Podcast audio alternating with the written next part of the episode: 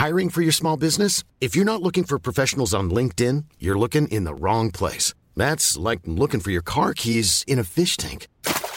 LinkedIn helps you hire professionals you can't find anywhere else, even those who aren't actively searching for a new job but might be open to the perfect role. In a given month, over 70% of LinkedIn users don't even visit other leading job sites. So start looking in the right place. With LinkedIn, you can hire professionals like a professional. Post your free job on linkedin.com slash people today. Lo cuento. Tu dosis diaria de noticias. Hola, soy Pau Mendieta y aquí te va tu dosis diaria de noticias. Te lo cuenta, te lo cuento. Vaya, vaya, se acabó el cuento. El Tribunal Electoral canceló definitivamente las candidaturas de Félix Salgado Macedonio y Raúl Morón a las gubernaturas de Guerrero y Michoacán respectivamente.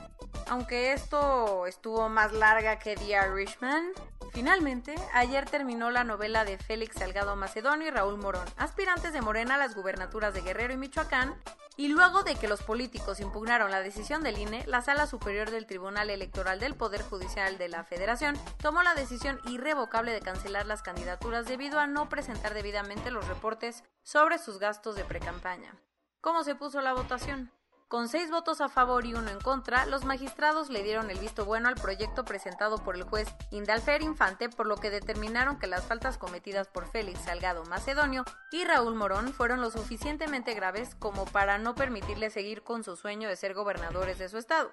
Eso sí, el ministro presidente del tribunal, José Luis Vargas, fue el único que defendió que ambos políticos siguieran en la contienda.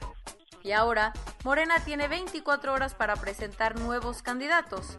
Entre los muchos nombres que han salido, todo apunta a que Luis Walton será el candidato morenista al gobierno de Guerrero en relevo de Félix Salgado Macedonio, quien a pesar de las múltiples denuncias por violación dejó la contienda solamente por un tema administrativo. Las reacciones no conforme con amenazar al presidente del INE, Lorenzo Córdoba y con decir que no habría elección si él no aparece en la boleta, Félix Salgado Macedonio volvió a dar declaraciones super polémicas después del fallo del tribunal. Con el clásico Ay Toro, convocó a sus seguidores a un mitin en Chilpancingo el día de hoy y aseguró que la decisión final la tiene el pueblo. Dejen ustedes la impunidad ante algo tan despreciable que hizo, pero que además pensara que la gente votaría. O sea, qué fuerte que la gente votara por candidatos con este perfil. Eso me preocupa todavía más. ¿Vieron The Social Dilemma? Apple anunció que la nueva actualización del iPhone incluirá un sistema para evitar que los anunciantes se enteren de toda nuestra actividad digital. El equipo de Tim Cook entendió que los usuarios de redes sociales estamos súper preocupados porque los algoritmos sepan nuestros más oscuros secretos. La empresa californiana confirmó que la actualización iOS 14.5 va a traer una función llamada App Tracking Transparency, con la cual las aplicaciones tendrán que pedirle permiso al usuario antes de rastrear su actividad en otras apps y páginas de Internet. Ahora, te saldrá una notificación preguntándote si permites que X aplicación haga un seguimiento de tu vida digital y si te niegas, los softwares ya no podrán acceder a tu ID personal. A los que la noticia les cayó como un balde de agua fría, pues Facebook puso el grito en el cielo y aseguró que los verdaderos afectados por esta decisión serán la cafetería de tu vecindario y tu amigo que tiene su propio negocio minorista, los cuales ya no tendrán acceso directo a toda la información digital. Sin embargo, Apple se hizo de oídos sordos y dijo que las aplicaciones que intenten saltarse esta medida podrían ser expulsadas del App Store. En el último día de audiencias ante la Corte Interamericana de Derechos Humanos, Alejandro Celorio, el consultor jurídico de la Secretaría de Relaciones Exteriores, reconoció que el Estado mexicano tuvo una responsabilidad parcial en el asesinato de la defensora de derechos humanos, Digna Ochoa y Plácido. ¿No te acuerdas del caso? En octubre del 2001, la activista fue asesinada en las oficinas del Centro PROF, en la Ciudad de México. La CID argumentó que el gobierno mexicano fue responsable por vulnerar el derecho a la protección judicial e incluso bloqueó las investigaciones del asesinato. Próximamente la Corte tendrá que presentar una sentencia. La Comisión de Quejas y Denuncias del Instituto Nacional Electoral puso el grito en el cielo tras analizar dos spots publicitarios del partido Encuentro Solidario y pidió que sean retirados de inmediato. Tras considerar que el anuncio del PES puede estigmatizar y criminalizar a las mujeres, el INE aprobó las medidas cautelares contra el comercial que decía no al aborto por la familia y la vida, castiguemos a quien atente en contra de ella. Por otro lado, el árbitro también echó para atrás el anuncio en contra de la adopción homoparental ya que aparecieron dos menores de edad sin el consentimiento de sus tutores. Como siempre aquí andamos callando, andamos callando y no permitimos a, las personas ser, ¿no? Pero bueno. La casa de campaña del PAN en Querétaro vivió horas de angustia porque Mauricio Curi, el candidato de Acción Nacional a la gubernatura del estado, tuvo que ser operado de emergencia tras sufrir un accidente cerebrovascular.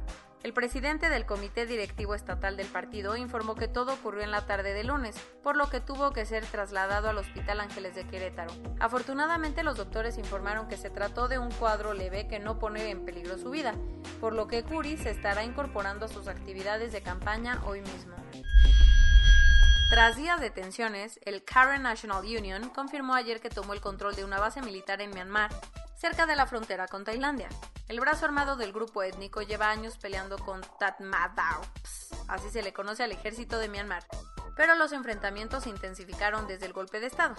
Como respuesta al ataque en la base militar, los soldados birmanos llevaron a cabo bombardeos aéreos durante horas en las localidades que están bajo control del grupo Karen. Por lo pronto no se conoce la cifra exacta de muertos o heridos.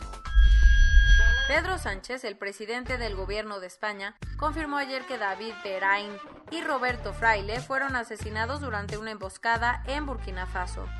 Los periodistas españoles viajaban en un convoy el lunes por la carretera que une Fada en Gourma con Pama para grabar un documental sobre la casa furtiva cuando fueron atacados por hombres armados que viajaban en dos camionetas y decenas de motos. Junto a los comunicadores españoles también se encontraban un periodista irlandés y otros burkines quienes continúan desaparecidos. El grupo de apoyo al Islam y los musulmanes, vinculado a Al Qaeda, se atribuyó el ataque. Superando el sustito de la Superliga, la UEFA se puso a trabajar en temas pendientes y abrió una investigación contra Zlatan Ibrahimovic. La Confederación Europea le puso la lupa a los posibles negocios del delantero sueco en Bezar, una página de apuestas con sede en Malta. De hecho, en 2018 se presentó al jugador del AC Milan como embajador de la marca y se aclaró que se involucraría en el desarrollo de las ofertas de la compañía. Si la UEFA lo encuentra culpable de violar su código de ética, Zlatan podría ser suspendido hasta por tres años o recibir una multa de 119 mil dólares. Corona News Global, en el mundo. A nivel global ya hay más de 148.323.000 casos y hasta ayer en la noche al menos 3.130.000 personas habían muerto. En México se estima que 2.333.126 personas se han enfermado de COVID-19 y desafortunadamente 215.547 han muerto. Y bueno, para hablar, para hablar sobre las vacunas, pues van solamente 16.687.189 personas que han sido vacunadas. Desde ayer quedó habilitada la plataforma para registrar en el proceso de vacunación a los adultos de entre 50 y 59 años de edad, quienes se espera empiecen a recibir la vacuna a partir de mayo. El presidente López Obrador le echó un telefonazo al presidente cubano Miguel Díaz Canel para agradecerle el envío de médicos para hacerle frente a la pandemia en México. Ah, órale. Marcelo Ebrard ya está en Rusia y hoy se reunirá con el ministro de Exteriores Sergei Lavrov para buscar cooperación para el desarrollo de la vacuna mexicana Patria. La OMS dijo que las reuniones masivas, una lenta vacunación y variantes más contagiosas fueron la tormenta perfecta para que India esté lidiando con una pesadilla por los contagios. En donde también le están pasando fatal es en Cuba, que registró un récord de más de 27.000 contagios en lo que va de abril. El presidente de Estados Unidos, Joe Biden, recomendó no usar cubrebocas en la vía pública y cuando no estén en aglomeraciones a todos aquellos que ya hayan completado un esquema de vacunación. Argumentando preocupaciones por su seguridad y eficacia, Brasil rechazó aplicar la vacuna rusa Sputnik 5. Los científicos responsables del concierto piloto de The Love of the Lesbian en Barcelona, que reunió a más de 5.000 personas, concluyeron que el evento no fue un supertransmisor del virus. Y hablando de conciertos, Harry y Meghan se sumarán a la tocada que organiza Joe Biden en Los Ángeles para incentivar la vacunación a nivel global.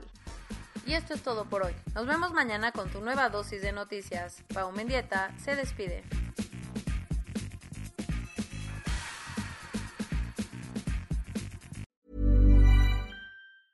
Hey, folks, I'm Mark Marin from the WTF Podcast, and this episode is brought to you by Kleenex Ultra Soft Tissues, your ally to help tackle your allergy symptoms this season. I love the change of seasons, but nobody loves pollen and all those other things floating in the air that make you sneeze during this nice weather. Kleenex Ultra Soft Tissues are hypoallergenic and allergist approved, so fight back against watery eyes and runny noses without worrying about irritating your skin. For this allergy season, grab Kleenex and face allergies head on.